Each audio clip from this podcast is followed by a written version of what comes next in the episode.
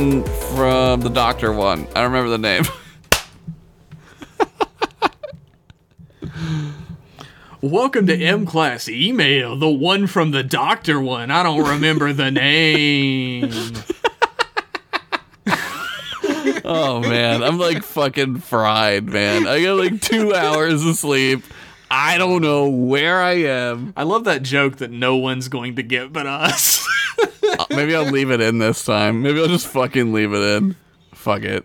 Welcome to M Class Email, where we sit down with emails from you and we read them and then we uh, we react to them real good. We say, cool. We emailed good today. I'm Jeff, I'm Josh. And joining us on this episode is literally fucking nobody. You got your hopes up, didn't you? Oh shit. You just fucking wrecked their day, dude. They're like, Kevin? Oh. oh no, It's like, Alex Kurtzman? oh no. uh, Alex Kurtzman. We could have him on. Yeah, he would love that. Our uh, first email of the evening is from Mr. Jack Carpenter. Oh, handsome email. Handsome email. it's entitled Trek Boys. Oh, old school track boys. What up, Treksters? It's your boy. How's life? Pauses for a response. Anyways, I was thinking Wow. about video games the other day, specifically Star Trek games, and my lack of knowledge of any good ones. I know Josh Yep. loves him some STO, but other than that, what Star Trek games would you recommend?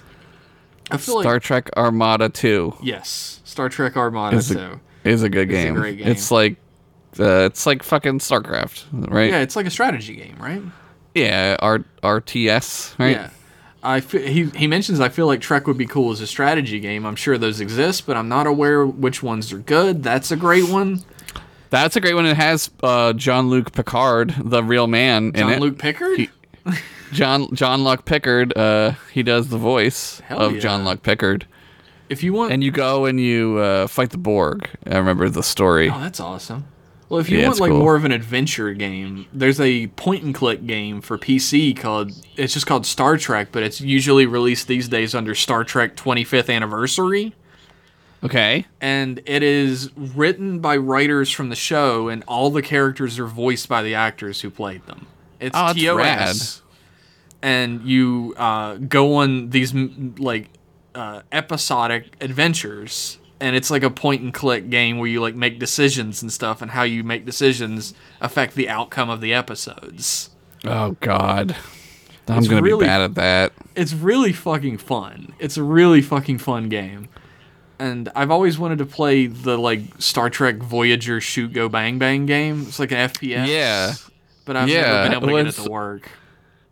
Yeah. What is it for? Elite Forces PC? is the name of Elite it. It's for PC. yeah. I've never been able to get it to work. But I I weirdly confuse that game, like with uh, the bounty hunter Star Wars games that they were coming out with for a while. oh like, yeah. I I think there's a Star Wars Elite Forces or something, and it's about a bounty hunter. Probably. And I and I feel like I made up the Voyager one, like I just pretended that was real, but it is real. It is real. You play a Starfleet security task force that's been put together to stop uh, Borg invasion. Oh my god! What a, the heavy is the shoulders, the head. What? that wears the crown? apparently there's like the way it is is there's like one Borg cube and it's like trying to infiltrate different locations around the Federation. It's like poking around. Yeah. And uh, the second one takes place uh, like on Voyager. Well, no, it's fucking it's it's not around the Federation. It's around the Delta Quadrant. And you're put together, you're Voyager crew, but you're like an elite task force of security officers.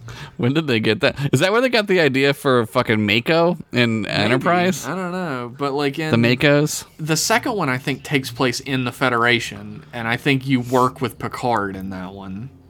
Ah, they had some really good stories and games uh, for both Star Trek and Star Wars. Like, Oh, Star Wars has a shit ton of good games with good storylines. I was joking around with Kevin uh, the other day, and I was like, because he was linking me to all this KOTOR shit that they're gonna do. And I was like, yeah, the movies are over, so now we get good Star Wars shit now again. That's how it works. I was like, this hap- I was like, this happened before. This happened with the first prequels. They ended, and then there was good shit. Hey, did you hear that they're um, they're actually trying to get George Lucas to come back to do a trilogy?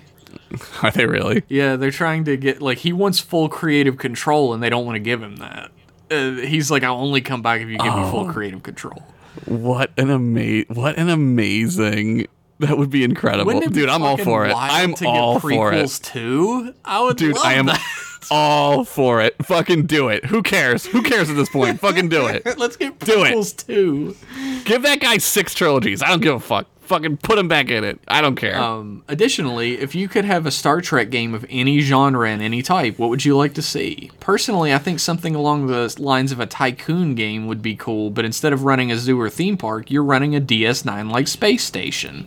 Oh, what if you could have like a Sim City, but it's like a like a Star Trek Sim City for a space station, or even like San Francisco. That would be fucking awesome. Or like, Like uh, you get the feder- y- yeah, you get star, you get the city at the dawn of the first contact, and then you got to build it up.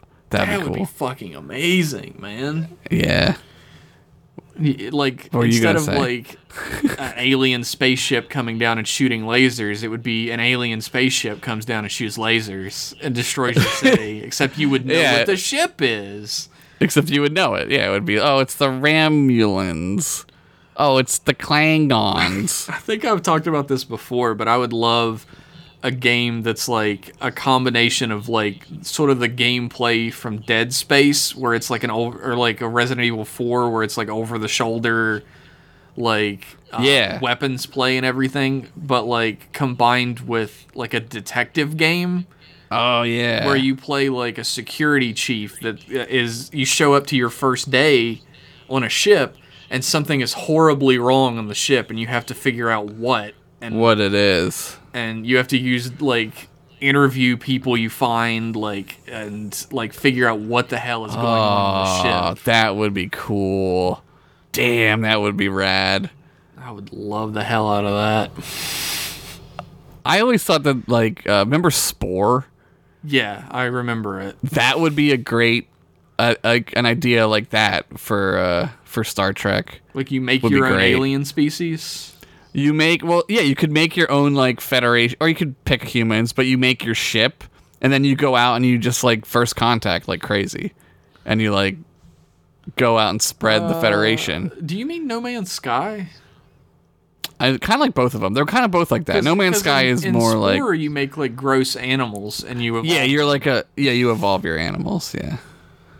But they also have like a Borg. So does so does No Man's Sky though. You could do that Has with the Borg. um, like using spore mechanics. You could have the spore mechanics go along, along with like making ships. Like the ships Yeah. grow and evolve and like change. Yeah, you make ships in you- that in that game too. That would be. I haven't played that game in forever. I haven't played Spore in forever. I've only seen videos of people making monstrosities. Yeah, like penis penis aliens. You can make all the wieners you want on an alien. How many boobs can I fit on this alien? there's there's like so much in the Star Trek world that sort of gets like overlooked in that way because like we we want it to be like the shows where it's a captain and a crew and they're like Right. going on adventures. Yeah. And like I would love like could you imagine like a sur- like a doctor game like how they made those surgeon simulator games and Yes. everything or like yes. the trauma games on DS but it's like Starfleet and you play as like a Starfleet doctor that you have to like cool. solve like possession by like uh, he gets like somebody gets possessed by Apollo and you got to fucking figure out how to surgery that shit out. Riker gets bit by that weed, and now he's gonna have a flashback episode. oh no, another flashback episode. Like you play a Starfleet doctor and you have to solve all these horrible Starfleet like diseases and like injuries and all this shit. That'd be cool. That'd be fun as hell. That'd be awesome. There's a lot of you could do a lot with it. You could. You definitely like you could do a like shipyard simulator where you have to Yes. create ships. Ships. Yeah, You have to fulfill orders by creating ships and shit. Yeah. Bureaucracy, the game. That would be when they finally make a game about an admiral. You just have to fucking bureaucracy your way in. It's just called Star Trek Admiral, and like there's like morality. There's like a morality scale. You could be like a you have like, a bad two, admiral. You have two like little uh, meters, right? One of them's morality that goes back and forth, and the other one is sanity, and it just goes down, a bit slowly eating away at you. and it, you just keep Oh, like man. moving towards evil, and you have to keep working to keep from going evil. The game is super Oh, easy if you play on evil, but if you want to stay good, it's super difficult. Super hard. There's so Oh, many man. there's so many great things that you could do with Star Trek games. Yeah, I'd play them all. I would too. I love Star Trek so much. I love Star Trek so much. Uh, he finishes up the email by saying, It's late, but Happy New Year to both of y'all. Hope your year is off to a good start. Thanks as always, Commander Jack Carpenter of the USS Virginia. Man, it's 2021 already. That's late as hell. He did send this on the 15th, so it was a little closer. oh, it's a lot closer. Yeah. Our next email is from Phantom Thief Goofus. Love that Goofus. Love that Goofus. And it's entitled Hope. Oh, okay. Hey, Jeff and Josh, just a quick and not at all heavy question. How do you maintain hope in a seemingly endless hellscape? We seem to be already hmm. living in a cyberpunk dystopia, but without the cool robot arms. It sucks, and I feel like I'm taking crazy pills sometimes because the people in charge just seem to lack empathy. Sorry to ruin Yeah. emails with my bad vibes. Phantom Thief Goofus, captain and founder of Cool Crimes Inc. I don't know if I have like a good uh advice for you. I think I've, I think I've got something. It's like what we're doing right now is how Yeah. you maintain hope and sanity in a hellscape. You look around and you find people who understand how bad it is and want to do something to make it better, and you do something to make it even a little bit better for people. a little bit better, yeah. Like we cre- That's a we create M class because it's fun for us. It helps us like deal with the hellscape we live in, but hopefully it also helps you guys as well. yeah. and to it's hard to make change when everything seems to be working against you it's hard to do things that are really going to change the hellscape around you but there are little things that can be done to make it better and there are things that like protests v- going out and voting making sure Yeah. that like you're supporting the right causes and everything stuff like that that makes that gives you a little bit of hope because you see how many other people are doing the same things, are struggling with the same problems, Right. with the way the world works and want to change it. It- you find hope in uh, your own actions, maybe your own escapism, but you can find hope in the actions of others as well. That's I don't even need to say anything. I think you you said it perfectly. Do what Jeff says. Just do what Jeff always says. Just listen to Jeff. He knows what he's talking about. I was gonna say like smoke weed. That does help. I'm not gonna lie to you. I mean, Yeah. uh, you guys are part of like the M class community, and a lot of you are in the Discord, and like a lot of people in the Discord sort of lean on each other in those hard times, Yeah, and find that true. solace and that uh, togetherness. Like you're all standing together against the tide, so it doesn't break as hard on ju- uh, when it's just breaking against one of you. Hold, brothers. Hold. It's true. You- hope, hope for a better future comes from understanding that eventually we're going to outnumber the people who are trying to stop it. I was gonna say like I'll promise to, as much as I can to never turn into the things that we hate Absolutely. because I just I I don't think I could do it. You know. It's like that empathy for each other, for humanity. And we talked about that in the mental health break that we took in the last episode. yeah. That like our bonds are what makes us strong, and eventually, like those bonds are going to overtake these people who have none. All they care about is themselves. You know. Yeah, they're gonna be the first to, to crumble because they stand for nothing, right? So like, they stand for themselves, and that's not gonna what that's not that's not what's gonna last. We're too far along in the human exper- experiment here Yeah. for us to like start going backwards. I people think hopefully, People, the, every day, people are fighting back against the tide, and yeah, I think like it may not seem like we're winning now. It's like a cliche, like it's always darkest before the dawn, but it's true. yeah, Like it may not seem like we're winning now. It may seem like we're being dashed against the rocks or whatever, but the tide Right. rolls out eventually. yeah. We'll see. We'll see what happens. Like, we'll. I, yeah, I, I, I also have hope in that same way. Like, this can't last forever. No. So uh, keep hold of those thoughts. Like this these dark times can't last forever. Light has to come eventually and to find solace and comfort in each other and the things we create for each other. Yeah, live for one another, being kind to each other, Absolutely. Hug and kiss us. Be excellent to each other. In time. Our uh, I fucking love that song. I so uh, our next email is from Colin Fulmer. Hello, Colin. and it is entitled Gagh, Rocked, and Blood Wine. Oh my. oh, yummy. It is, he begins, Good morning slash evening slash afternoon, Trek boys. All time exists at once. It's true. Apparently, No matter when you're listening to this, he got it right. he got it right. Yep. Unless it's night. Unless it's like, yeah. I've been thinking about what it might be like as a human to serve aboard a Klingon ship, as all Star Trek nerds do. Uh huh. Specifically about Klingon cuisine, and while it is often reviled in the Trek world, I always had the impression that it consisted of savory or meaty flavors, which is kind of my shit. What do you think Yeah. it'd taste like to dig into a plate of gagh? I bet it. Gagh probably isn't very good. No, it's raw worms. worms. Yeah, and like maybe they put stuff on it that makes it taste all right, but I wouldn't be into that. Um, but I'm sure that their other meat dishes are like fucking amazing, dude. oh yeah, they Like- they're probably like kings of making meat. Oh yeah, like barbecue kings. Oh, yeah. but it's like fucking some exotic ass fucking Klingon spices. In my head, it's a little more like uh like Indian flavored. Oh man, like that would be great. or Fuck, Thailandy maybe, just very hot. Hell yeah. eating it would be painful, and they like that, so it'd be very hot. I'm all on board. If it's if it's like like even like Spanish food, like Hispanic food, where it's like really spicy and delicious, Super hot, Fuck, I would love that. Yeah, that's what I want. Uh, is, But Gagh probably sucks. yeah, Gagh is not is not my thing. It's like how blood wine.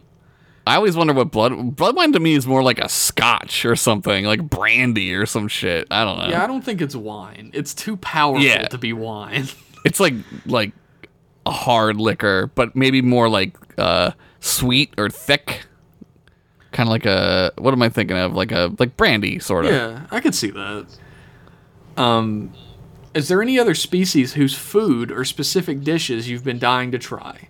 Keep your double dicks out of danger. Sincerely, Lieutenant Junior Grade Colin Fulmer aboard the USS Go Climb a Rock. Copyright Viacom CBS. Well, thankfully you put that in so they won't sue you. Uh, I don't know, tube grubs. Tube grubs. I don't think that would be good. Like I've always wanted. I want to try a jumja stick just to see how Jumja sweet stick. it is. Yeah. Jumja stick would be like too much for me. I'd like take two licks and I'd be like, I'm good on Jumja stick. Like there's there's a lot of food that shows up on screen that I would like. Like in TOS all the time they're eating these little cubes. And they're always like, Yeah. "Oh, it's so good. I want to try the fucking TOS cubes." Food cube. Just like a K ration, but it's a little cube, bullion cube. Yeah, I want to try the food cubes. Uh, I want to try Plomeek soup just to taste what a soup could possibly taste like to have to satisfy a Vulcan. I always kind of picture it as like miso soup. I could see that. Like it just tastes like similar to me in my head. Miso seems pretty fucking basic, right? It's like salt. There's like fucking salt. Yeah, and that's onions. true. I would, I would like to plug um, fucking the replicator site that I talked about, like Oh yeah, the replicator chef. It's like a Tumblr that is full of Star Trek recipes that you could try, yeah. and all of it looks so fucking good. Like, Yeah, I think I think you talked about that before, and I think I said I, I got Zane the Skyrim book, the Skyrim cookbook. She made you a sweet roll, right? I had a sweet roll. It was good. No Was bread. was I had some kind of bread. Uh, I mean, yeah. I got a whole fucking barrel full of that shit. Pretty much any time an alien is eating their alien food on the screen, I want to try it. Yeah, this isn't in Star Trek, but can I try the food that the lost kids eat in uh, Hook? Oh yeah, like, hell yeah. Fucking neon colored whipped cream food. I want to eat that shit. man like the king of like television food is like studio ghibli movies where they show like Oh. the extended cut scenes of food Yes. That shit looks good as fuck. it looks better than any real food could ever look no one has ever eaten a meal like that. No. That's the thing. Like the 10 richest kings in all of history have not eaten meals that good. oh man sometimes they just show like somebody make rice and put like sauce and Yep. meat on it and i'm like that looks better than anything i've ever I want to eat the life I want to eat the fuck out of that. Yeah.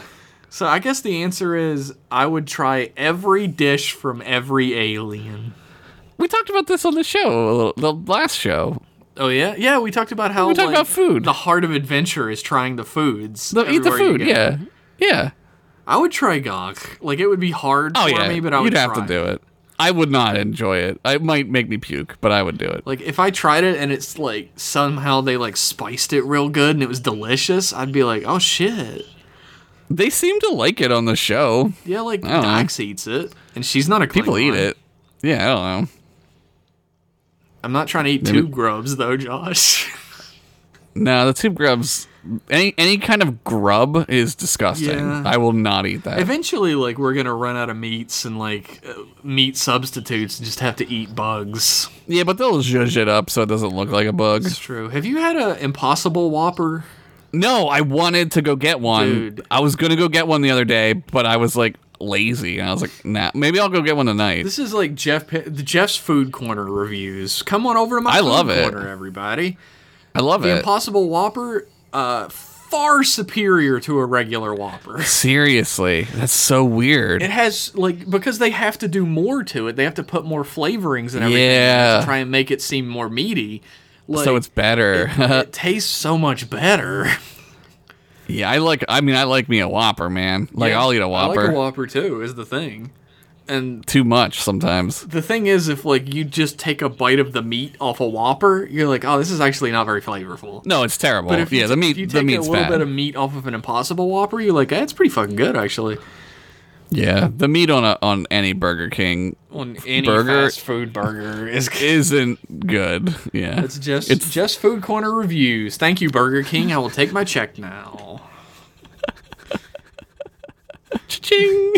Um, I love the idea of there being meat substitutes that are actually good. Like I Yeah, no, I'm all about that fucking rack meat where they just grow the meat on a rack. yeah. I don't care. Hell Fuck yeah. it, I'll eat it.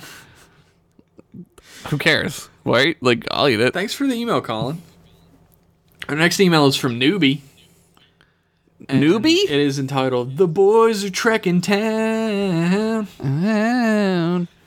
My dearest Trek boys, just wanted to say what's up and had a couple items. One, Okay. I was so happy to see that you were watching one of my favorite episodes from Voyager. It stands out as one of the only Voyager episodes that both has a good question to ask and doesn't ask it in a dumb, ham fisted way. That's latent image. That's right, latent image. Two, About the doctor who went crazy one time. Actually, two times. he goes crazy later on, too, where he becomes like a murderer for a minute. So, oh, right. In the last M Class email, you fantasized a hypothetical Philadelphia where we're still cleaning up from the Eagles Super Bowl rampage. But I needed to point out that this is in fact our current reality, as I still can't buy a can of soup at my local pharmacy without a giant Super Bowl XXXIX logo on it. Hell yeah. Where is that pharmacy? I want to go to that pharmacy. Eagles, Eagles. Eagles, yo. The Boyds beat the Pats 41 33. Yo, fuck them Pats. Fuck them. Tom Brady pissed his pants. Tom Brady shit and cummed at the same time, and everybody laughed. And we all laughed at him, and then we went home with the fucking Lombardi, baby. Uh, three, I was also happy to hear that you're fans of The Big Lebowski, which is tied for my favorite movie. My brothers and I actually got ordained as Dudeists priests. And my brother has been recruited by friends to officiate several Lebowski themed weddings. 10 out of 10 would recommend. All right, that's the funniest fucking shit I've ever heard. Dudeist priest is pretty is fucking good. Hilarious. Dude, I, I quote The Big Lebowski far too often. Yeah, it's one of those. It's one of those movies where like everyone quotes it a lot, Yeah. so like it kind of has like lost its like, uh, like power. But like that movie It's is still got incredible. its power for me. Yeah, I can't no, that it. Like, yeah, fucking I say I just regularly say out of your elements Yeah, because Out of of Your- that yeah. movie. yeah. um I, I will save everybody. Is this my your homework? Quotes. Is this your homework, Larry? Is this your homework? I say that all the time. Is this your homework? It's got your name on it. It's got your name on it. Is this your? Of course, it's his fucking homework. Flips out. you want a toe? I'll get you a toe. I'll get you a toe in an hour. Get you a toe by 3 p.m. yeah. He's right. The crazy thing is, he's fucking right. it's so crazy. That movie's great, man. Um. 420 phase it. Signed newbie. Yeah, that's amazing for fucking uh, Dudeist priests. I I love it. How many friends wanted a, a Big Lebowski themed wedding? That's a lot. More than two is a lot. I feel like. Yeah, that's I don't know. Uh, People love the Big Lebowski though, and if I could just wear like a robe and my underwear to a wedding, I would do it. Yeah, that would be cool. I wore a tuxedo with a bow tie and uh, Chuck Taylors. you write a check for cream for 69 cents. what? In the beginning of the movie, he buys the Oh, cream fuck, and he yeah. Oh, writes a fucking check for 69 cents. That's a great opening though. Like that It's tells so you smart, everything yeah. you need to know about the dude. It's so smart. Yep. He's he didn't build the fucking railroads, Walter. he pissed on my carpets. The carpet pissers do this? they call them the carpet pissers. oh, man. Don't be afraid, should Johnny. wa- These men are nihilists. They believe in nothing. we should watch that movie too for when we I'll watch just movies. be cackling, laughing. I know. We won't even be coherent. We'll just be like talking about how good it is. Uh, we did get an email from Kamikaze Gnome where he asked if we watch Red Dwarf, and I have, but Josh hasn't, so we're gonna have to skip it. Yeah, I haven't watched it, but um, it's on something, right? Is it on Netflix or something? I don't know. I watched Red Dwarf on PBS growing up because it came on like the Red Green show came on, huh. which I still fucking love. And then Red Dwarf came on afterwards, and I watched it, and I was astounded that there was just this sci-fi show on PBS. Yeah. and it was super filthy. yeah, it's British, right? So they're like he like calls him say- Smeg heads all the time. Like I knew what Smeg was. Gross. cumheads. Yeah. Nah. Yeah, I watched I watched all up to the Matt Smith uh Doctor Who's. Uh, I watched all of up to Matt Smith. So that was good. Like- it's kind of like Red Dwarf. Red right? Dwarf is like a parody of sci-fi. Like it's Yeah, yeah. it's 100% a comedy. It's just Yeah. set in a sci-fi setting. I see. The last human on Earth is like just some fucking piece of shit Cockney bastard. He's like disgusting, and everyone hated him when they were all alive. There's a great oh, bit Oh, at the man. beginning where he wakes up and he's like, he's talking to the computer and he's like, "Where is everybody?" And the computer's like, "Everybody's dead, Dave." no, not Rimmer. Everybody's dead, Dave. The captain? the captain's dead? Everybody is dead, Dave. And it goes on for like a couple minutes as he walks around the ship and it shows everything. Yeah. And finally, the computer's like, Everybody is dead, Dave. They are dead. All of them are dead. Everybody is dead, Dave. and he's like, So what you're telling me is everybody's dead? Oh my god. Uh, this show is so fucking funny. Uh, thanks for the email though, Kamikaze Gnome. I'm sorry that we can't get too heavy into it. Because I'm an idiot. He's just never seen it. I haven't seen a lot of things that are Like Battlestar Galactica. like uh the fucking Walker Texas Ranger. Um I've seen that. Do you know he time travels in that show? He time travels? That's what someone was telling me. Uh, Forgive me if it's somebody who listens to this who was telling me about that. But somebody was telling me that he time travels in that show. And he goes back in time to like old Texas. You like know, I don't doubt railroad that. Texas. Yeah. I don't doubt and he that ha- all. and he has like gun like like a, a modern day guns, right? So he's 'Cause completely guns. unstoppable. Yeah, so he's like the, the fucking Terminator apparently. So Uh, our next email is from Lee, hello Lee. and it is entitled Star Trek Costume Designs. Oh yeah. Hey, Trek boys, I got a quick question for you. Based Hi. on the fact that costume designs continue to evolve as designers hone their craft, what are your favorite and most hated costume designs from a Star Trek TV show, excluding movies because they tend to have a much bigger budget? I'd love to hear your thoughts regarding alien design. Okay, this is a super. I think we've talked about this before. a little bit. He does warn us to take into account the time period they were made in. The Gorn is ridiculous, but as, uh, during that time of TV, Yeah. it's not half bad. It's actually genuinely really good for that time on television. Yeah, I think every time this comes up, I always talk about Daniels' outfit from the future, and it's like this really cool, like cable knit sweater, skin tight onesie that like it looks like something out of like uh like fucking Edward Scissorhands or some shit, but it like it just looks really cool, and I don't know why I like it so much, but like I don't know. My my least favorite outfits are the new Discovery outfits with the fucking like the bridge between the TOS Oh, the ones outfits. that are like yellow and blue yeah, and stuff. I I do not I like, like those better than the regular ones actually. The regular ones I like better because of the Enterprise tie. It sort of looks like that. I kind of like that more, even though it makes no fucking sense that like all these ships have different uniforms. like, why are they different doesn't make uniforms? sense. It makes no sense. It's so that sucks. But my favorite, I think, are the DS9 gray, Oh, the gray top ones. Yeah, we Yeah. talked about like Starfleet uniforms and what we liked best before. Yeah. Let's talk a little bit about aliens because I mean everybody knows TNG is my favorite. Like I love the TOS ones as well, and Yeah. I, I love all of them except I don't like how baggy the Voyager one is, and I don't care for the TNG Right. season one. Yes, But um, I the scant. I love Klingons. I love Klingons Yeah. so much. Like Yeah. TNG onward Klingons, like even the movies as well. But like we can't talk about them. We were forbade. oh, we were forbade.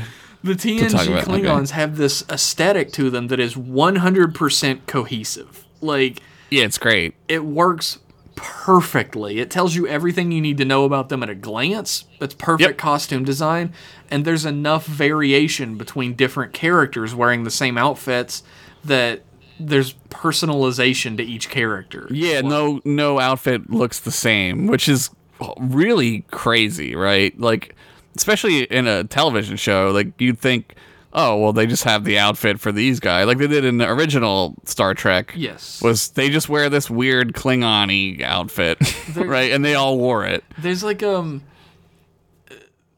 there there are like specific decisions being made in these costume designs that I think are genius. Like Yeah. Worf wears his baldric, his like sash, right?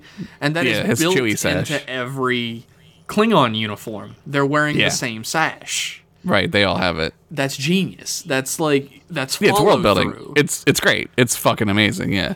and I find that to, I find that like incredible like design wise. Klingons are probably my favorite alien design in Star Trek. Yeah, I would say that that TNG has a lot of really good design. Like I like the Romulans, the way they look Oh, too. dude, they're super militaristic looking. Like hyper military Vulcans. Like that's what like it's everything is simple, logical, but like pronounced in like a Nazi esque kind of way. You know, like it's very like of aggressive looking. Like that's cool. I was gonna give a shout out to TOS Romulans because they have these Yeah. like incredibly cool like tunics with sashes. Yeah, they're like the yellow and green tunics. Yeah. They have like a this purple sash with like black markings. That, like everything is very ornate on their Yeah. uniforms, and Very they have these really stupid helmets that I find hilarious. That look like somebody shoved an orange on top of their head. they look like that cat meme with the orange on its.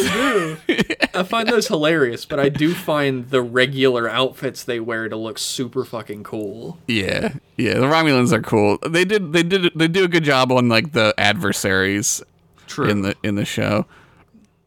I like. I know we're not supposed to talk about the movies, but the Borg and when the Borg. well, the Borg are on the show. yeah, I like the Borg from the films though.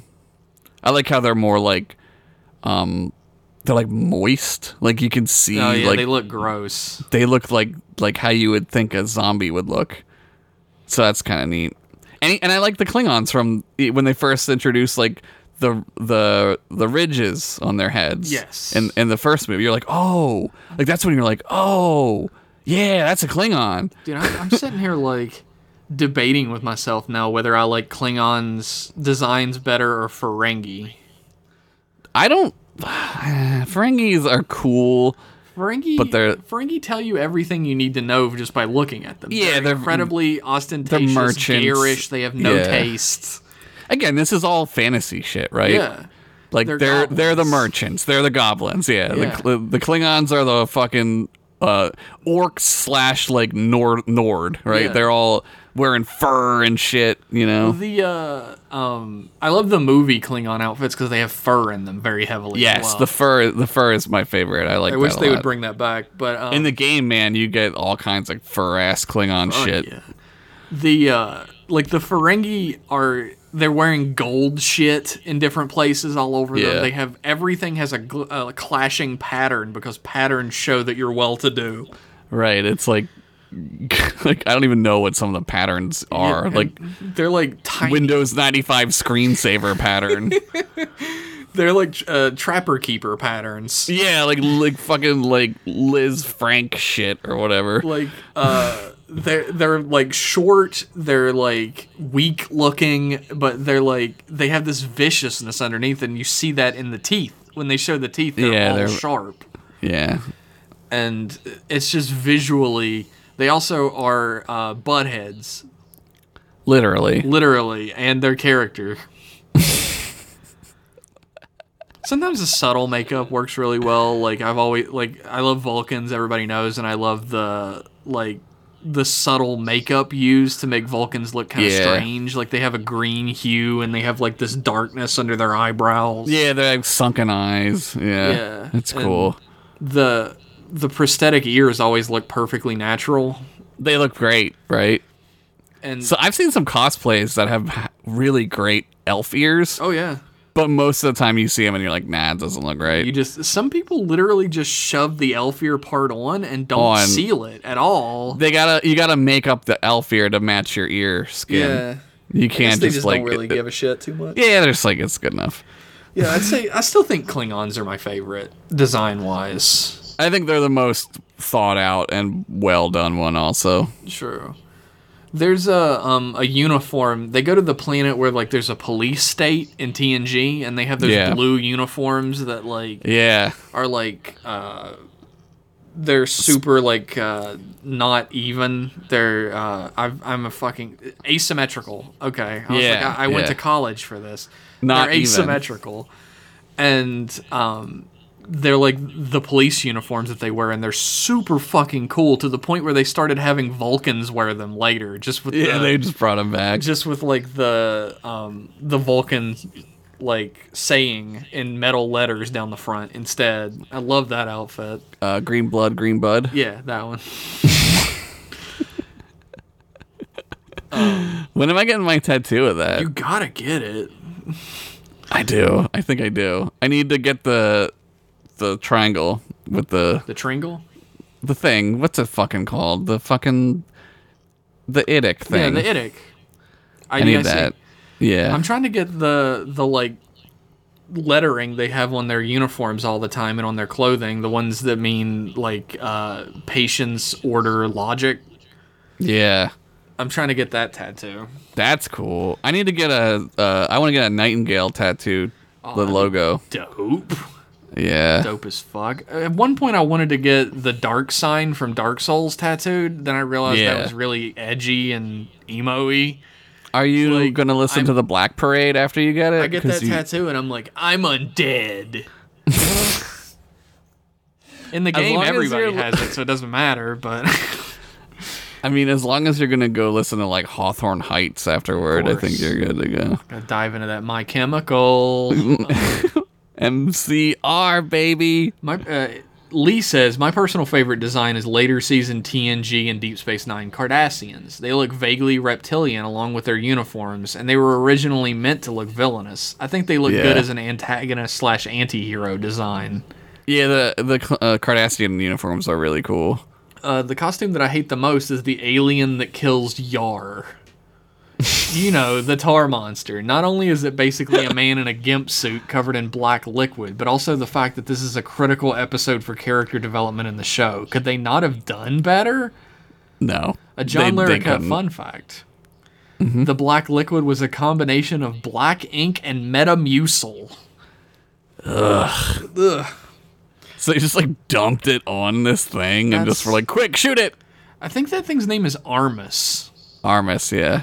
That was probably the worst ever. I don't know. There's the racist African planet designs. Yeah, that that show that episode uh, isn't looked at as the worst, uh, even though it probably should be. Yes. the Armus one is pretty bad because it's shamelessly bad. Like it's just bad, It's right? just bad, bad with no like. it- it's no- not bad for a yeah. specific reason. It's just it's bad. all all bad. Yeah, That's hard to beat. Like Armus is tough to beat when it comes to terrible monster designs. Like it's lazy. you can't get a great monster design like Nagilum every time. No, it can't be home runs like Nagilum and Babilum. Oh, oh man, Fuck, I love Babilum. I didn't know we could f- improve on perfection, but Babilum is it. We got to get that merchandise out. Roll out the Babilum merch. Star Trek babies, they'll phase your dreams come true. Do do do do. Star Trek babies. Um, Nagilum is my boo. I don't know, like there's a lot of bad well honestly like every civilian outfit in Star Trek history looks like garbage. yeah, that's the time. He said not accounting, or maybe he said accounting for time period. Uh, The '90s, like the, that '90s Earth Tony, like, like, uh, like they kind of thought like in the '90s because like hippies were back in the '90s, right? They were like, well, in the future, like these are future hippies, so they would wear like earth tones, but it would look like the future, and it was all like high waisted. High knee high, like almost like flood, like flood jeans, you know, like like Jake Sisko wears like really high, like like uh, Jake pantaloons, sort of. Jake Sisko wears overalls all the Yes. time, but they're He's- just like they're Future tailored to overalls, look like yeah. pants and shirt. Yeah, it's like it's like Huckleberry Finn as fuck. He is fishing in the first episode. he is. It's. I think it's on purpose. I think it did it on purpose. It's But- like there are a lot of like goofy ass looking aliens, like the benzites, the like fish dudes with the harmonica in front of them look pretty goofy. The the uh, dry ice harmonica. yes. But I don't. Don't I put your lips say on that, it'll is freeze. my least favorite design. Yeah, that one's so bad I didn't even consider it because it's it's like hands down terrible. It's just fucking bad. Like It's really like no matter how you feel about Tasha Yar and how glad you are that Worf got to shine as a character, like how dis fucking respectful to that character. she just got bad. slapped by a tar monster, and that's what killed her. It's like that's when the show was like, look, we gotta fix shit or we're gonna fail, right? Yeah, this is that's So that's probably the good. lowest point. Yes. the show the show has. And immediately after that, the show gets better. Weirdly, I don't know how to explain it. It's you're probably right. Like they had that episode and they finished it and they saw the response and thought, "Oh my god, we have We to gotta- sh- we have to shape up or they're We gonna gotta fix us out." this. Yeah, we gotta fix this. And it's it's a shame because Tasha Yar was a fun, interesting character. Like and she Yeah. was she was a female, uh, like a badass female take charge security chief at a time when there was none of that shit. I see a lot of uh, Cara Dune, uh, Gina Carano, and Mandalorian. I see a lot of Yar. Like Oh. somebody was like, "Oh, Tasha Yar," but like Star Wars. Like that's what I see. That's cool. Yeah. Like Denise Crosby did not want to be on Star Trek anymore. She she thought it was a waste of time, and the writers' room let her know that they thought that was shitty. But unfortunately, Whoops. that lives forever. Should have stuck around. Yes, she left to do Pet Sematary. I remember. Uh, I remember. that didn't make her career like she thought it was going to. well, uh, Doctor Crusher, Bever, Bev, as her friends call the her, uh. The Crushinator. She left to do uh, a bit part in uh, the Hunt for Red October. I think Oh, she's the it- wife. It was a movie, I guess. She's Jack Ryan's wife. She's in it for one scene. I think. What did she? Did she, I couldn't imagine what she would look like with good like movie makeup because she, looks the already, same. She, She was already similar. so beautiful and like terrible TNG makeup. That lighting is not doing anyone any No, favors on that show. It's bad. Bad lighting. McFadden, uh, Hunt for Red October. We're gonna do some uh, search engine optimization here. she does look exactly the same. Never mind. Yeah, she looks. She looks straight off the set of Star She's still Trek. beautiful, but um, thank you for that email, Lee. You you brought out our true hatred of Armus, and for that we appreciate. um, let's let's see what our next email is. Everybody. Who is it by? Our next email is from Yakub, Yakub, and it is entitled "I'm crazy. I'm giving away money." Whoa!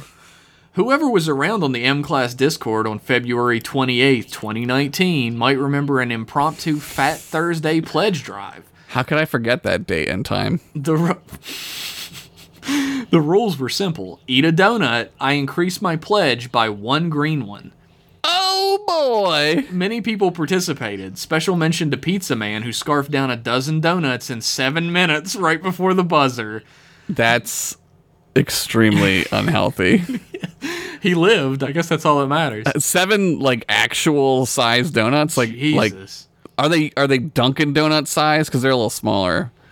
Um, the total increase in pledge came to fifty dollars, thanks to Desrath matching my contr- my contribution. So twenty five donuts were eaten. All right. Well, are we doing this again? Because I'll do Yeah. it. Does it count if I do it? Uh, for those not in the know, Fat Thursday is a Polish way of celebrating Carnival ending, in Yeah. addition of Mardi Gras or Shrove Tuesday. It is celebrated by eating sweet pastries. This year it falls on February 20th. As a resident Pole, I kindly invite all the M Class podcast listeners to join the Discord and celebrate with me.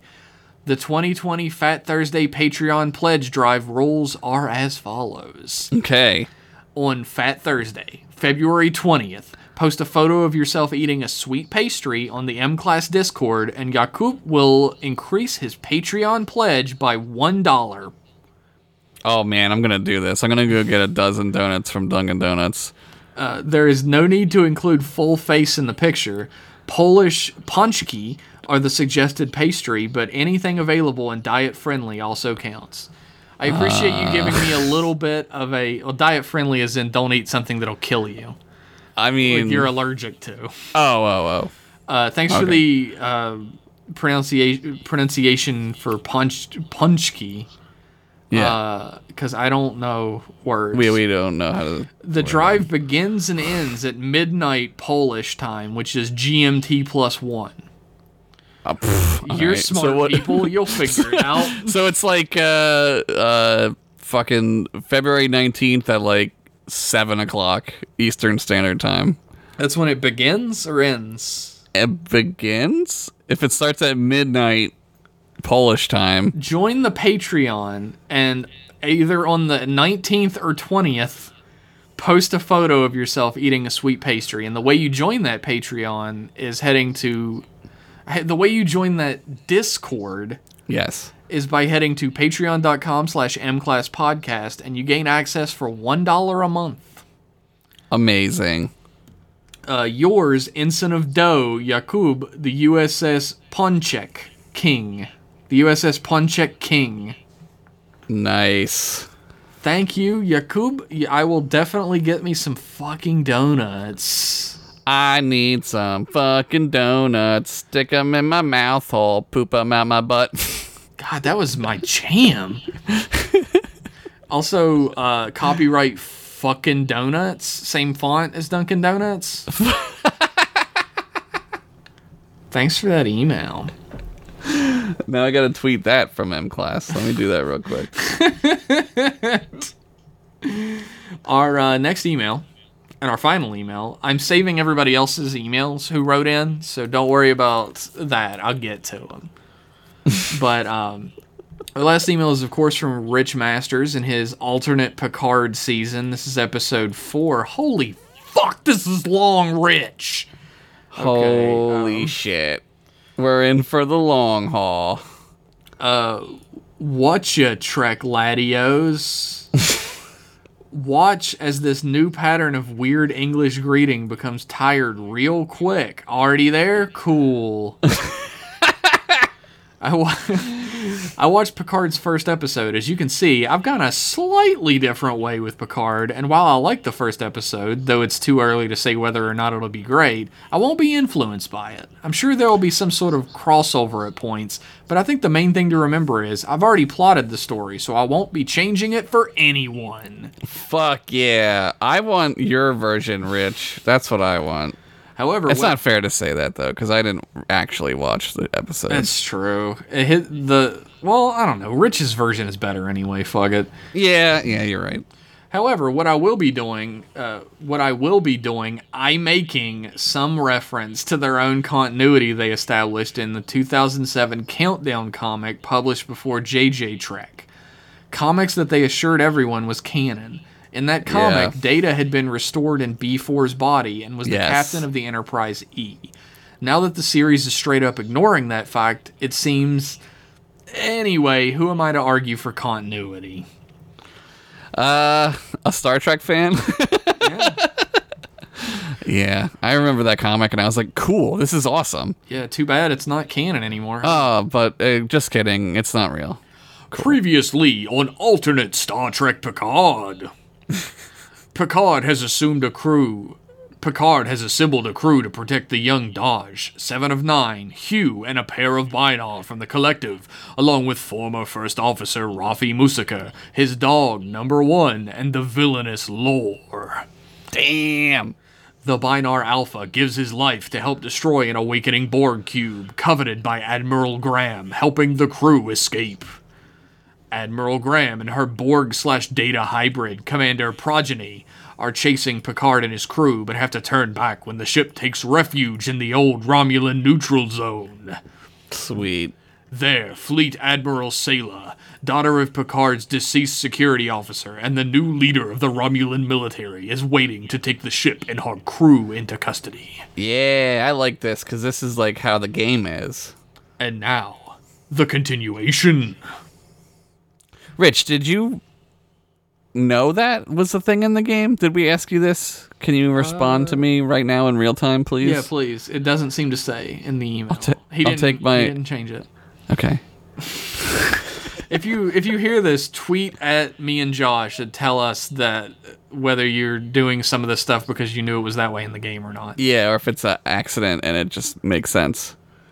Maybe the game makes total sense. Maybe the game's actually better than the shows. Uh, oh. the crew, except for Picard, sit in a communal holding cell. Hugh is angry, saying it's been six hours. Why haven't they returned Picard, or at least interrogated the rest of them? Seven and Beta work on the door's, door's security panel to no avail. Seven asks Lore for help, but he refuses, saying that he doesn't want to offend any potential future ally. Ally, more like potential target, replies Beta. Damn. Lore sneers, setting his eyes on Dahj. What's the difference, he says. Oh. Raffi sits next to Dahj and grabs her hand as number one places his head in her lap. Dahj jumps at the shock and Raffi asks where she was. Dahj says that she was trying to make a connection with Picard, but all that she can feel is pain. Oh no. An exhausted Picard is forced into a chair by Romulan soldiers, his face covered in cuts and bruises. He looks up only to find he is in a Senate chamber that bears a striking resemblance in layout to the old Senate on Romulus, though this is a colder, starker, with no although this is colder, starker with no art or sculpture. Eleven Romulans sit in robes behind a long curved desk. A female Romulan speaks first. Welcome to the new Romulan Empire, Admiral Picard. Damn. Picard notices the pin that the Romulans are wearing, the symbol of the Tal Shiar. I do not recognize your government. Yep. The Romulan explains that this empire remains loyal to the old ways and have not flocked back to the Vulcans like vagrants seeking reunification. It is rare for this new council to meet, but none of them could turn down the chance to meet Jean-Luc Picard, destroyer of Romulus. Jesus Christ. Picard protests, but he is slapped around the face by Fleet Admiral Sela, who stands next to him. Why are you in Romulan space, Picard? she demands. He r- simply responds, to repay a debt to an old friend. Title Things Best Forgotten. Nice. In 2386, seven years after the events of Star Trek Nemesis and 13 before the events above. That's right, it's flashback time. Play the I love a music. flashback. Play the harp music, Jeff.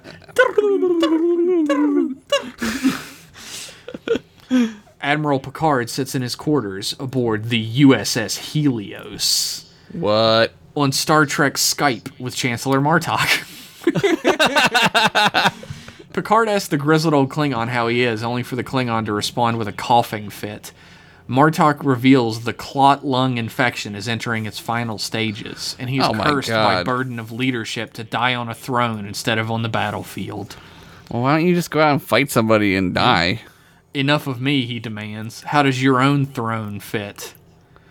Poorly, Picard admits. Although running Starfleet Academy is a great honor, he misses the diplomacy, the adventure, the exploration. Martok tells his friend that it is the curse of the old to see their influence and world diminish, that Picard's battlefield is the unknown itself, an unbeatable opponent. Oh man, I would give any amount of money to see this on the show. Yeah, yeah. I didn't I know would Picard love. Martok. Yeah, just, he, he probably knows him. It's fine. They all know everyone. Everyone knows everybody. That's fine. I'm just happy to see Martok again. Yeah, that's what I'm talking about. I love Martok. I know. Picard tells Martok that he could use some assistance, that the Helios trip the Helios's trip to Romulan space would be a lot more comfortable if he knew that Martok had some Klingon ships amassed at the border in case of need of a speedy retreat. But Martok regretfully declines. All may be well in the Alpha Quadrant for the first time since the early 2370s, after wars with the Klingon Dominion and then the revenge-fueled Breen forces. Oh, But the man. Klingon Empire is in decline, ravaged by overextension. Huh. Picard asks the Chancellor again to consider Federation membership, but Martok seems more intent on independent extinction. If we die, we die on our feet, not propped up by a crutch.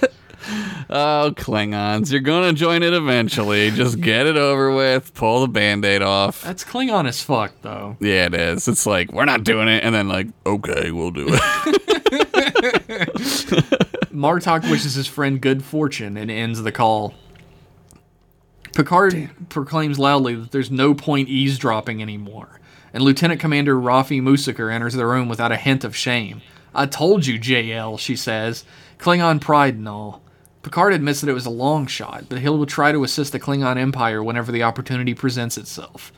The only two powers with any real political clout left are the Federation and the Romulans, but both powers are seriously depleted in terms of ships and people, with billions of lives lost on both sides after nearly 15 years of war. Damn. Raffi doesn't see the point of needing contingency plans given that relations between the Romulan Empire and the Federation are the most cordial they've ever been. Romulus is recently. That's a good word for it. Yeah. Romulus has recently set up an embassy on Earth, and the Helios is on their way to set up its counterpart. Picard tells Raffi that she's going to serve as his assistant. She must remember that while she seems to have a short memory, the Romulans have famously long ones. and to stop calling him JL. With a laugh, she departs Yeah, I like her. telling him that the captain has called into the bridge. They're about to enter Romulan space. On the bridge, the the ship's CO, Captain Amberson, tells Picard that a science team will be beaming down with them, that the Romulans have requested it. Picard seems surprised. This is a standard diplomacy mission, but beams down to the agreed coordinates regardless. With the t- when the team arrives on Romulus, they are met by Ambassador Spock. Hey, what's up, Spock? how are they gonna do this one? how are they gonna um, put him in it? Yeah, you know, robots, maybe. who is now full Federation ambassador to the Star Empire. He's lived on the planet ever since they first met and has helped to usher in a period of peace between both parties. Spock welcomes his friend and tells him to join an emergency session of the Senate. Picard is aghast. A human allowed in a closed Senate hearing? oh, last time somebody was there, they released some fucking crazy radiation and everyone died. Yeah, it didn't turn out great for him. Wasn't great. It was pretty much this guy, too, actually, when you think about it. yeah. Spock says that this is the direst of events and that it requires some rational heads. In the hearing, Fleet Admiral Sela objects to the, present, uh, the presence of Picard, stating that allowing a foreign military into Romulan affairs of state is foolhardy. Spock informs Picard that she has been the most outspoken Senate member regarding the risk of Federation peace. Thankfully, a furious Sela is overruled. This won't come back to haunt us. No.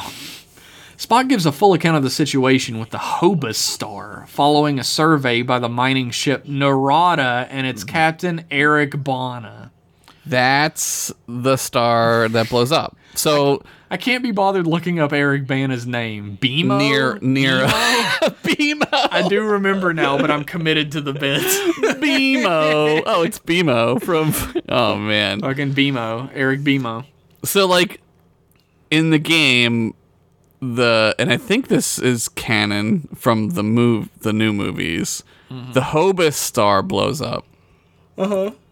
And that and that sends like this uh su- subspace shockwave out. That And kills that's Kirk's dad, yeah. and that kills Kirk's dad, fucking up the entire universe forever.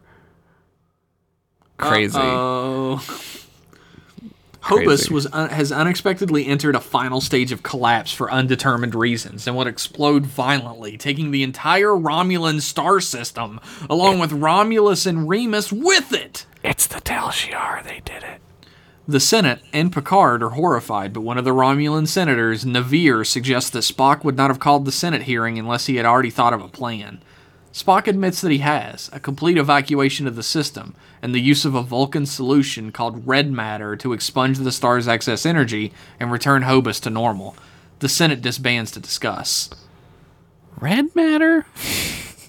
We all, we all know about red matter, right? Yeah. I know this isn't Rich's writing, and he's doing a very good job of piecing together, much like the game does, the JJ verse with the split in the actual universe.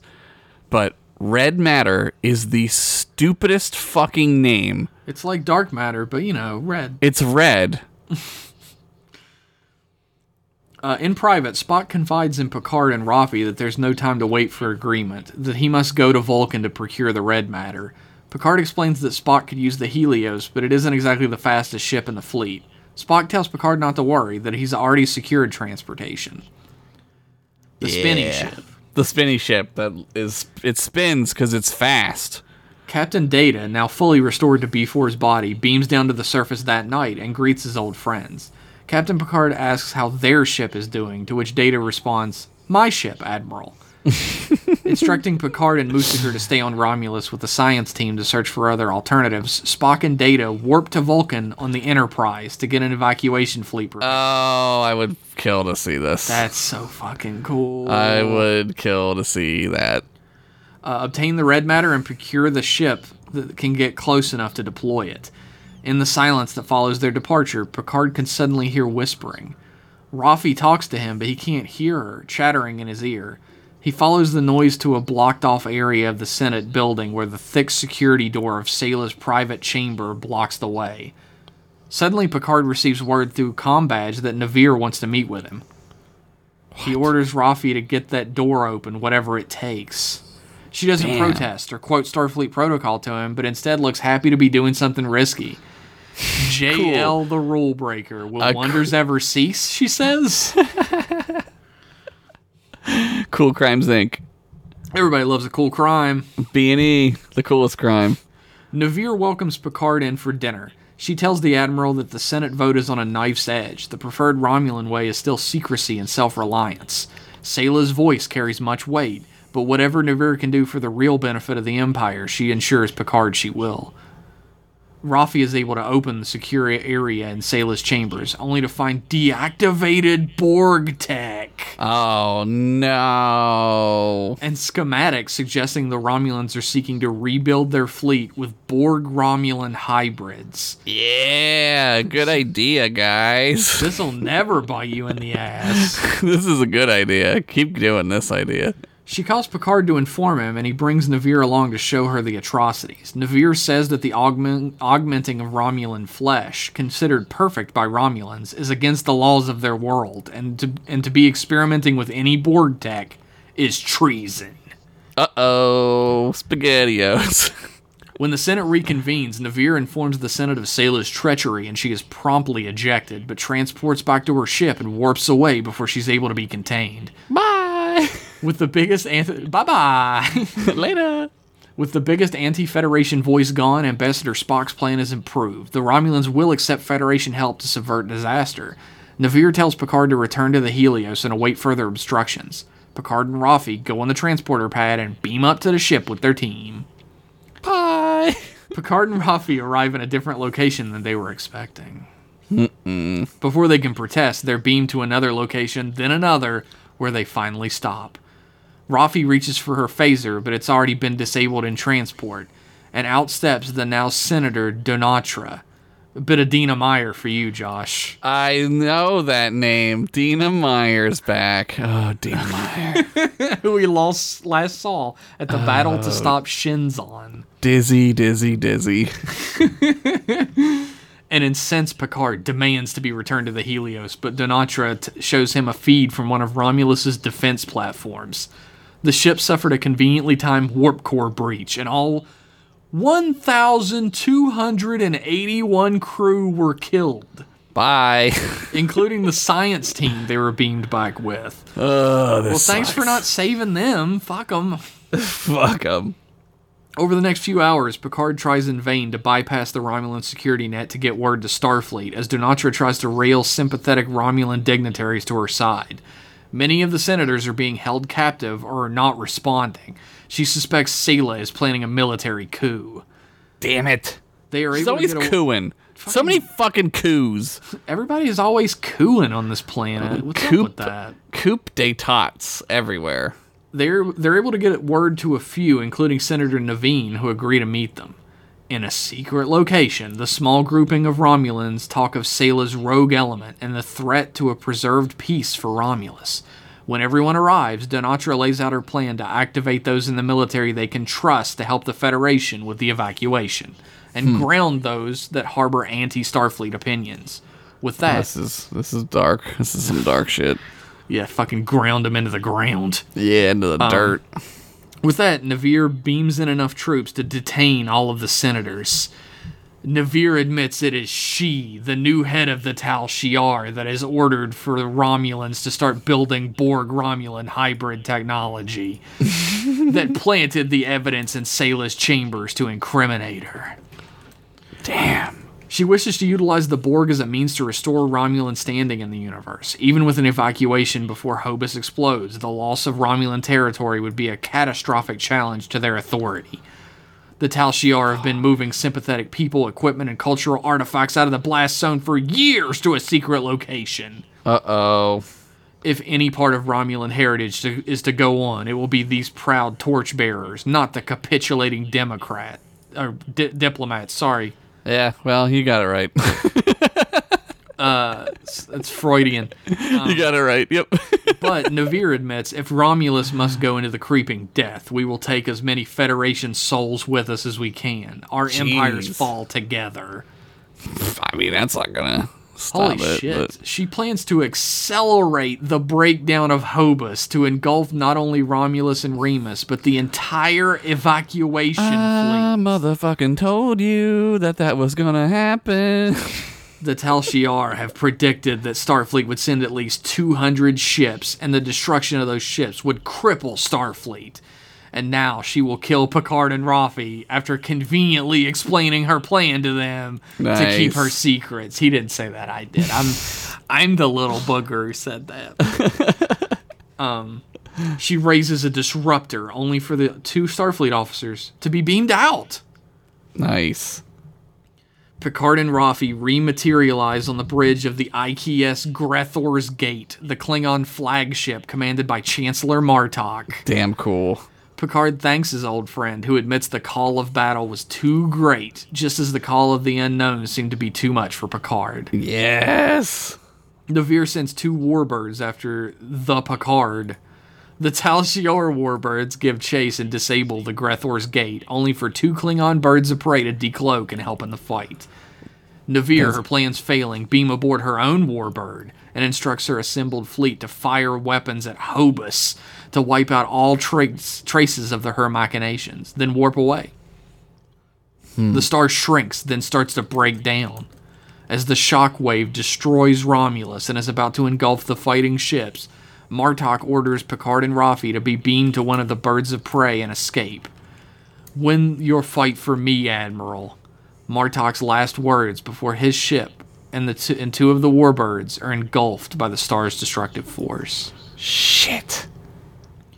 Upon returning to Starfleet, Picard reports the use of Borg tech to an admiral who I can't be bothered to name, and the admiral confirms that it was Starfleet that gave Romulus the files on Borg technology, that it was the only way to secure their help in rebuilding infrastructure and securely and securing safety after the Breen Wars. Upon mm-hmm. hearing this, and Starfleet's accidental hand in the destruction of Romulus, Picard resigns with immediate effect. Whoa.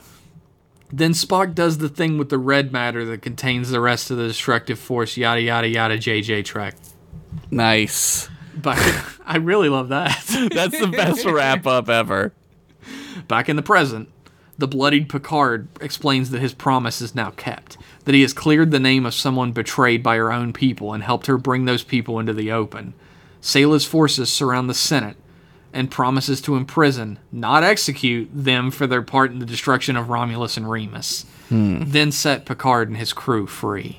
Sela's a different person now, a much more tempered personality, one that may be able to rule her people with a gentler hand. She thanks Picard, lamenting that she wishes she had listened to him so many years ago. Picard tells her that her mother would be proud of her, just as he is. Wow. Sela's Romulan fleet have fully repaired the Stargazer, upgrading many of her systems and armaments before sending her on her way. In her last view screen communication with Picard, Sela asked that Picard not let zeal- zealotry destroy his home as she did. As Picard closes the communications, he retires to his ready room after telling Raffi he's okay, stares out of his window, and closes his eyes. The fundamental problem of individuality, a voice whispers. So much confrontation. You remember? One voice. Irrefutable. Irrefu- irreproachable. Oh God. When Picard opens his eyes, Locutus stares back in the reflection. Irresistible. To be continued. Oh my God, that was great. Fuck, that ending was amazing. That's so good. Holy shit, Rich. I'm going to uh, guess that you did play Star Trek Online. There's, if you didn't, you're remarkably close to like kind of what happens in the game, and that's a compliment. That's a fucking huge compliment because, man. yeah, Why isn't he writing the show? I know. I, I will say this. I guess Star Trek is an hour. You could probably fit all of this into an hour, right? Maybe. It seems like it might be a two-parter. yeah, it seems like long for an hour. Yeah, it might be a, a two-parter, which Not just be because I gotta read words and whatnot. yeah, yeah. It's it just was, a lot, like a ton of shit happens in this episode. Yeah, there's lots of things, but I love the flashback. That's that's great. Absolutely love the flashback. I love learning, like, why Picard left, and it's for a good reason as well. So is Navir that? So in the game, there's there the leader of the Tal Shiar now is is also Sela, which is weird. Uh, and also there's that um, what's that? Remember that episode with the Romulan and they go to that planet and the the Enterprise is stuck and the Romulan ship is stuck and that thing from the ancient ones is like draining them. Yeah. And there there's that Romulan commander and she is in the game also as the lady who fucks the Talsh or the Hobus star. Is that Navir? Is that who Navir is? I don't remember her name. Star Trek Navir. I tried to look for uh, it. No such character exists. Okay. Okay. Yeah, he created her. So he created. I was. I was because I don't remember her name. I was just wondering if if he did because if he did that, that's what the game does, and that's an incredible fucking coincidence if that were to. But you're on like literally the same wavelength as like Yeah. that That's, story. that's Wh- something. This is something I ex- I extremely appreciate that Rich brings back characters that we love, but continuously introduces characters ones. that are new to the episode as well. yeah. No. Rich, Rich is. Rich is the what Star Trek needs. Like they need writers like this who like Star Trek and do what he does. Yeah, they like, don't need writers like this. They need Rich Master, They need Rich Masters, right? Exactly. master of writing. Best friend to Bev Crusher. Only he can call her the Crushinator. Only he. He, he finishes out the email by saying, Next week, back to the story. I just thought I needed to provide some context for the events. Keep your stem bolts sealed, boys. Rich, Oh, man. captain aboard the USS Pitch, Putt, and Tacos. I love it. I fucking love it. Fuck, Rich. You you really deserve the last name Masters. Yeah. Uh, I got nothing else. That's it. it's a master's piece, is what it is. Literally. Because he wrote it. I was excited to see Martok again. I um, a lot of TNG season eight, Rich's TNG season eight had characters returning for cameos and stuff, and I like like I still remember the um, the fucking. I have so many words in my brain right now. The name, right? You always remember that one name of I, the new I rem- character. I remembered the name before. I've probably forgotten it at this point, but he was a um, the founders like l- flunkies. The Vorta. no, the uh, other ones. Jem'Hadar. Jem Hadar, the Jeff Hadar, The Jeffadar. the Je- the Jim Hadar who like sacrificed himself to save Picard, Yeah. And like the original characters that you create are like just as powerful as like it's cool to see characters we've seen before and I love it. Yeah. But I'm always excited to see the new characters that you come up with. Hire this man to write Star Trek. Give him a fucking job. Like, Yes, please. Serious, fucking seriously. Like, I'm not even fucking kidding. Like, give this guy a job because he knows how to write Star Trek, and this show needs people who like Star Trek again. It please. people who understand what Star Trek is supposed to be. Yeah, Like what differentiates Star Trek from other sci-fi is an extremely important thing to keep in mind the whole time you're writing Star Trek. right. It's like the rules in Looney Tunes, right? Gotta Yeah. follow them. The rules if of Star Trek, gotta follow them. Like you can do almost anything in Looney Tunes, but there are like parameters There are rules, yeah. that make it a Looney Tune. There has to be an irreverent sense of humor. You can't just make a cutesy cartoon. Right, right. And like even the cutesiest cartoons from Looney Tunes still has a have a wacky, irreverent sense of humor to them. Yeah. It's Man, I'm. Rich gets it in a way that I extremely appreciate. I mean, I can't watch the show. Like, I can't watch it. he ruined it. So thanks, I guess. For I mean, literally, thank you for saving me from having to like obtain the show that's like nearly impossible to watch without Yeah. fucking paying stupid money for it. It's it's a wild world out there where people are like defending that as well. They're like I've Yeah, seen memes where people are like, "Oh, they don't want to pay twelve dollars a month for CBS All Access, but they'll pay fifteen dollars for a pizza." Yeah. Well, Yeah, one of them's food. Yeah, pizza fucking keeps me alive when I eat it, idiot. Like, Yeah, I don't need television. I don't need it. Oh man, I don't know, man. I, I'm already getting that way with like so I got Disney Plus and Disney Plus is like six bucks a month. And like what else is there on there? you know what I mean? Like okay. You can watch the cool. Shaggy Dog. You can Cool.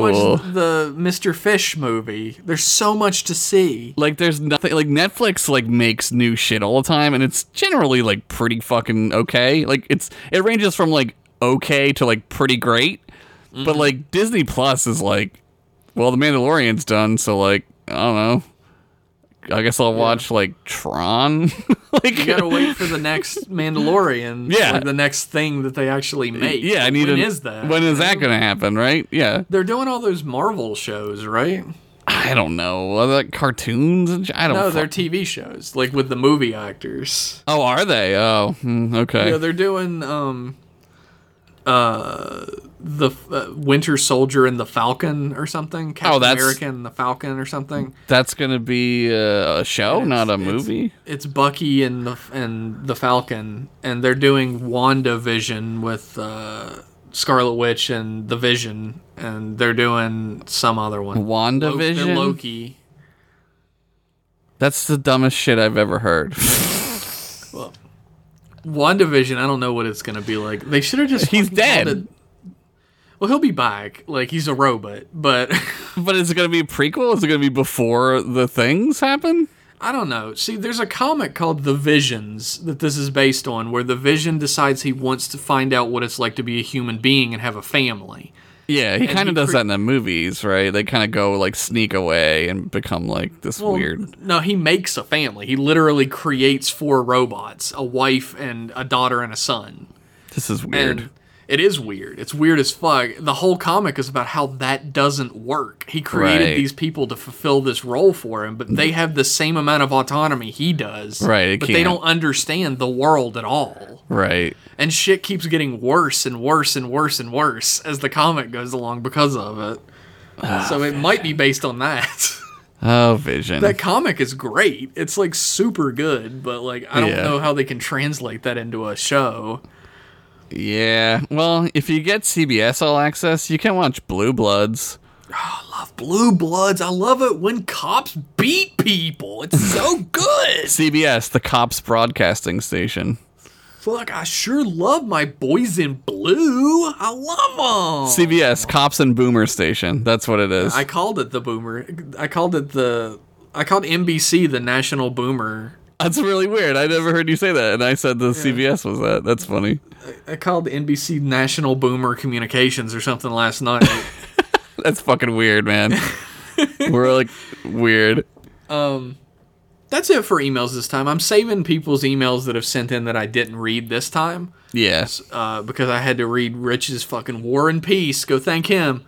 Um, no, I love. Who's War and Peace? What's a book? Is that like an iPad? Oh, I gotta read. Ugh, pass. Uh, so I'll I'll be reading those on the air next time. Um, because they none of them were very specific to the episode we listened to. I think so. It can be read at any time. Um, you can send in more if you want. I'll just read the newest one or whichever one is cooler. Yeah. So you can send those emails in to mclassemail at gmail.com. Holla at your boys. Holla at your boys. And you can find us on Twitter at mclasspodcast. Fuck yeah, do that. And on Patreon, go to the Patreon and give us money, and you'll get more shows. Patreon.com slash mclass podcast. I couldn't have said it better myself. I practiced that in the mirror last night. You should definitely head to our Patreon though. You get tons of content and you get more of us. And Oh, for as low as a buck. One greenie. That's what we call them here, right? Greenies. Little green boys. Thanks everybody for tuning in. Thanks everybody for writing in. Thanks Josh for being my friend. And thanks to Kevin for being a guest on the show. we'll see you next time on M Class Email. Bye bye.